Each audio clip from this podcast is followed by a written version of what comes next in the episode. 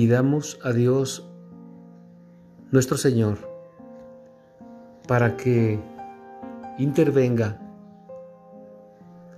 y mueva el corazón, la mente y la razón del el párroco y del vicario de la Iglesia de Dios Padre Celestial en Zapopan, Jalisco, en el templo de Dios Padre Celestial,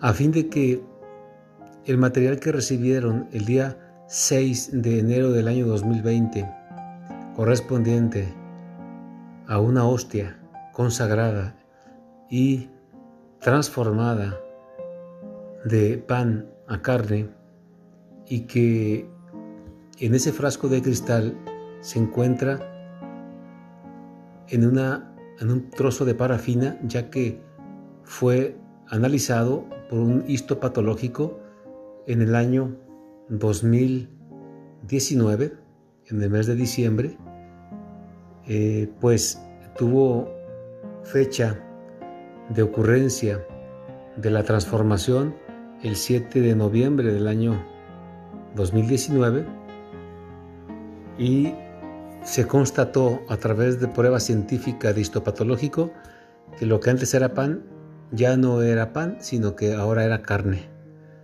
La especie de, de pan, la apariencia de pan, se esfumó y quedó a relieve lo que siempre es la hostia eucarística, es un pedazo de carne y ese pedazo de carne, si es eucarístico y, está transformado, tiene que ser, al igual que todas las Eucaristías transformadas en el mundo, un trozo de corazón o el corazón completo y la presencia de Cristo real en ese pedazo de carne, en donde Él está vivo y donde los estudios que han de hacer eh, seguramente van a ser los mismos y a corresponder con eh, la carne y la sangre de Jesús, del mismo personaje histórico del cual data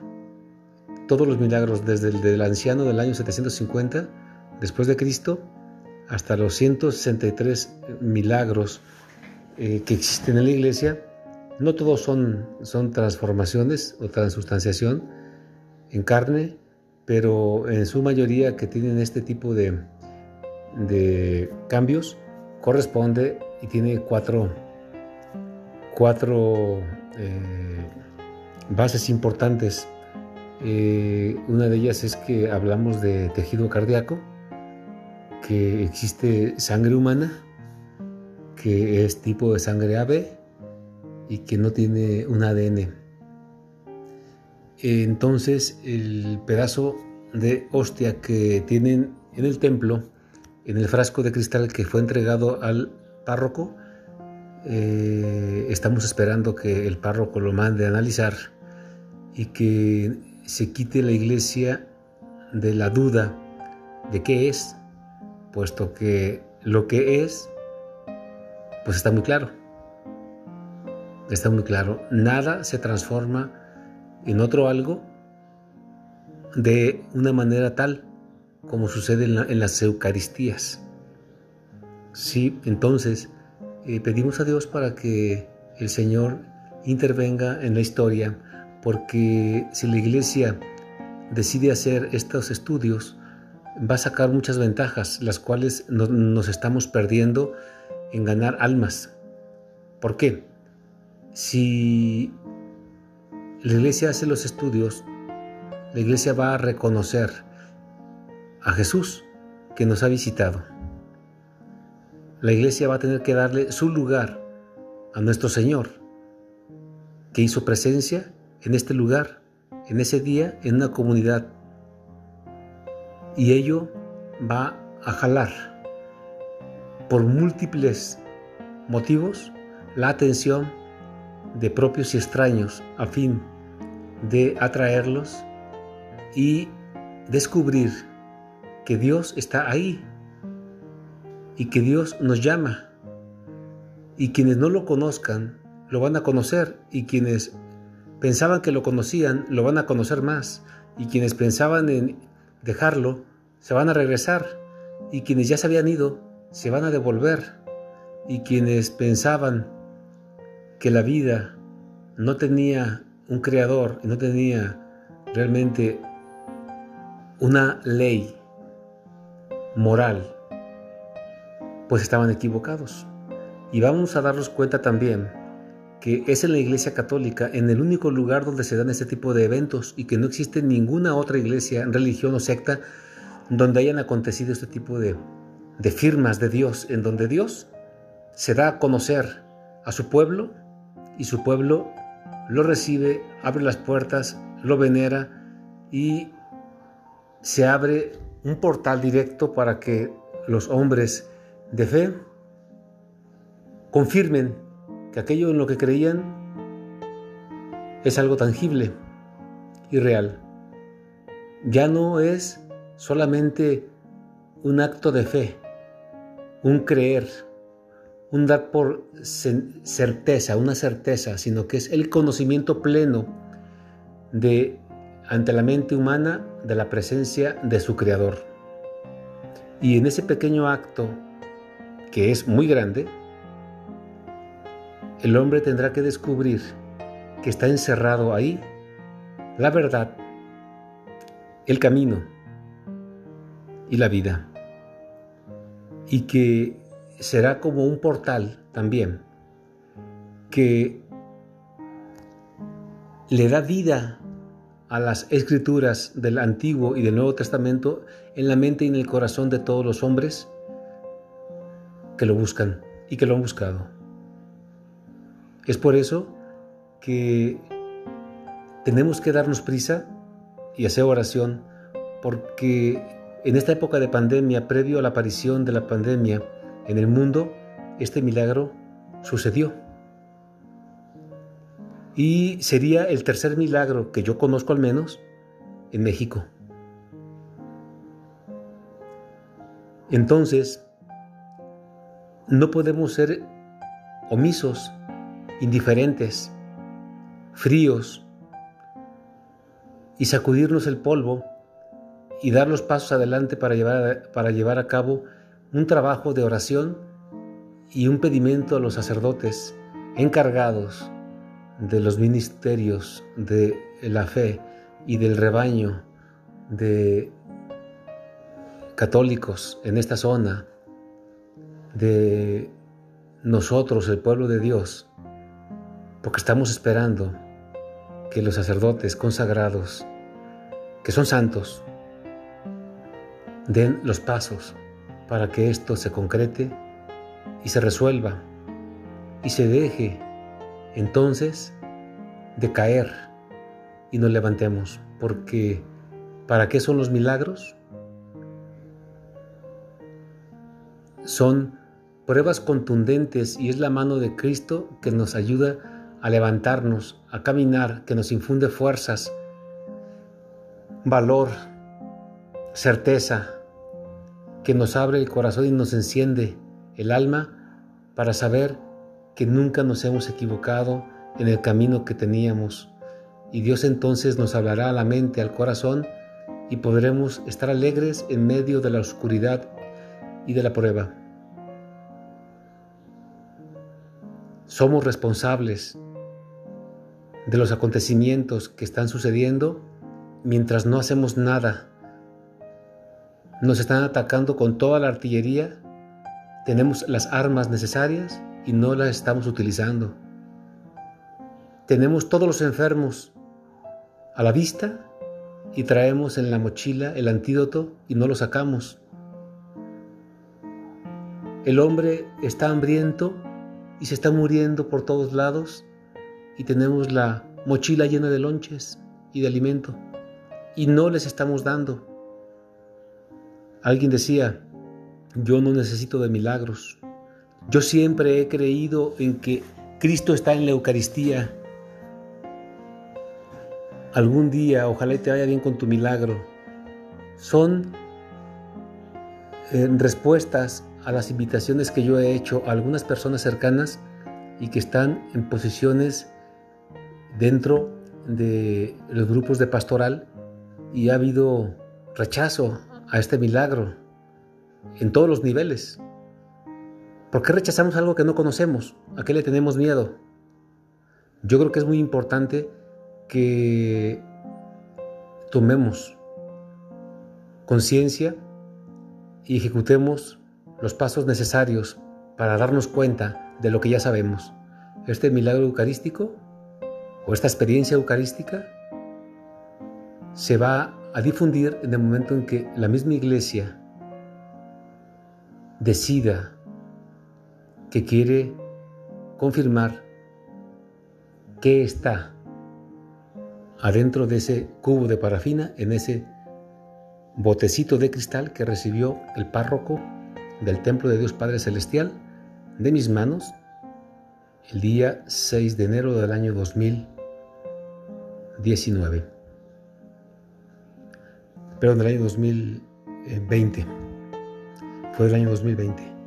Entonces, eh, mis hermanos, hagamos oración. Hagamos oración. Porque la adoración a Cristo y el reconocimiento a nuestro Señor que nos viene a visitar, tiene que abrirnos la mente, el corazón y todo lo que somos para poder brillar y traer a esta tierra de tanto dolor, en, la cual nos encontramos castigados por nuestras culpas y por nuestros procederes, en medio de tantos crímenes y de tantos pecados, y no le demos la espalda a Dios cuando nos busca. Agradezco que hayas escuchado esto y que puedas tú hacer oración también para que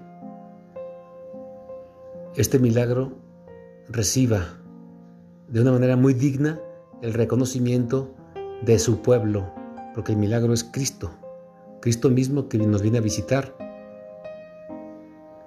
Y vino a los suyos y no lo reconocieron.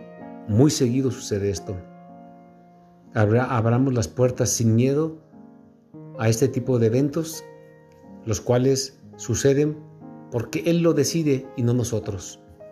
Yo jamás imaginé, nunca me imaginé que esto pudiera pasar.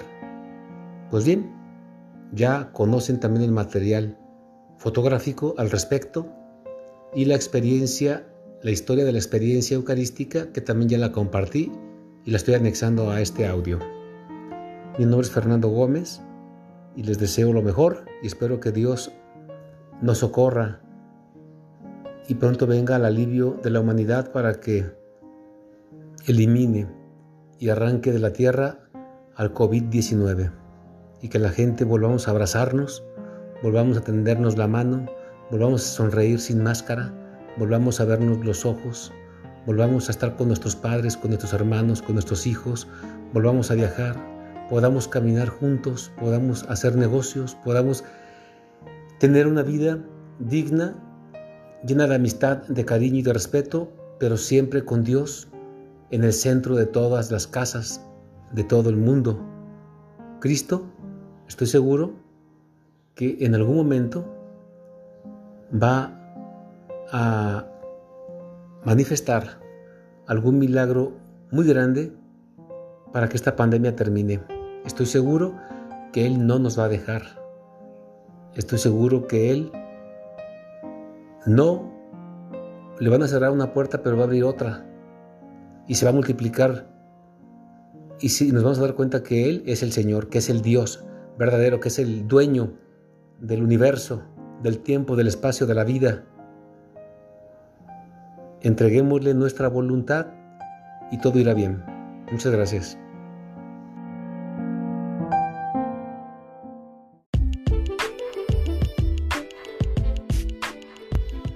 Me enamora eh, pensar en la Eucaristía. Me apasiona. Me hace feliz. Es una, un delirio muy grande pensar en la Eucaristía. Eh, recorrer en lectura de libros, eh, conocer en relación a los milagros eucarísticos acontecidos a lo largo del mundo, el último que acaba de suceder en, la iglesia de Perú. Eh, y estoy muy sensible, pues pienso yo que por la experiencia que tuve del milagro eucarístico aquí en, eh, en el Fortín.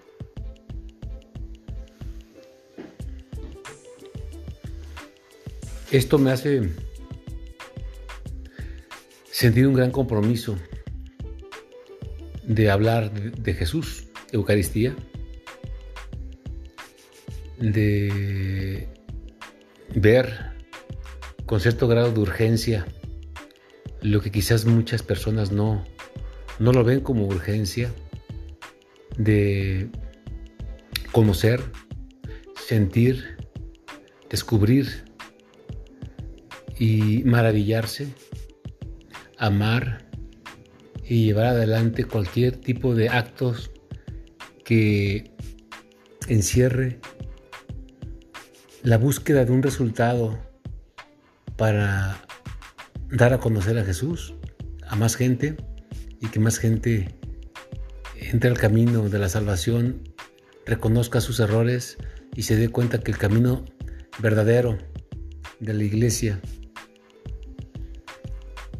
es el mejor camino para llegar a Dios, independientemente de qué religión o secta o agnósticos o ateos o lo que sea, al descubrir esto que nosotros, inclusive los católicos, muchos de nosotros que nos paramos el cuello diciendo que somos católicos o que tenemos mucha formación o que participamos en el templo, muchos eh, eh, personas, personas como, como yo, como Marilena, este, muchas veces lo vemos tan rutinario, tan mecánico, tan frío, tan indiferente, como cuando alguien come siempre muy bien todo el tiempo y pues no hace diferencia cuando vas a comer en Navidad, por ejemplo, o vas a comer en alguna fiesta, porque siempre comes como en fiesta. Y todo es exactamente en un nivel emocional igual, entonces como que dejamos de ser sensibles los que estamos acercados a Dios. Me imagino que esto es una situación eh, humana en la cual nosotros, si somos conscientes de eso, podemos buscar formas de que no nos suceda para poder experimentar siempre el amor del el amado. Como cuando estamos casados, pues ya este, tratamos a la, a la esposa eh, con mucha indiferencia y no la tratamos igual que cuando éramos novios. Entonces, si supiéramos que este día es el último día que tenemos de vida, a la esposa la trataríamos mucho mejor que cuando era novia. Y yo creo que ahí radica el hecho de saber que Dios nos concede nada, nada más el día de hoy para poder conocerle. Y cada día que nos pase va a ser tan distinto en la experiencia de el conocimiento de el amor. Es tan variado va a ser tan distinto cada día porque Dios tiene muchas formas de comunicarse a través del Espíritu Santo con nuestro corazón, con nuestra mente, que cada día va a ser único, irrepetible e intenso pero hay que ponernos en manos de Dios. La Eucaristía es algo que tenemos que buscar como el agua, porque tomamos agua y no por una vez, sino muchas veces, y el grado de intensidad es distinto de acuerdo a las necesidades que tenemos, de acuerdo a los estados físicos que tenemos, o porque jugamos fútbol, o porque venimos de lejos, o porque estamos enfermos, o porque comimos mucha sal o mucho azúcar, o porque eh, simplemente eh, tenemos una rutina de toma de agua. Entonces el agua se toma siempre por necesidad, pero se toma con un estado de ánimo y un estado de, de necesidad diferente. por circunstancias también diferentes. Entonces así es Dios, así es nuestro cuerpo en busca de Dios. Hay que destapar, hay que descubrir, hay que inventar nuevas formas de ver los milagros eucarísticos, de ver a Dios en nuestro corazón, en nuestro entorno, en nuestros hermanos, en el Espíritu Santo que está siempre en la iglesia, en el tiempo y en el espacio en los últimos dos mil años y nos vamos a maravillar realmente de todo lo que vamos a descubrir. Se requiere simplemente ser sencillos, humildes y no se requiere mucho más. Busquemos la Eucaristía.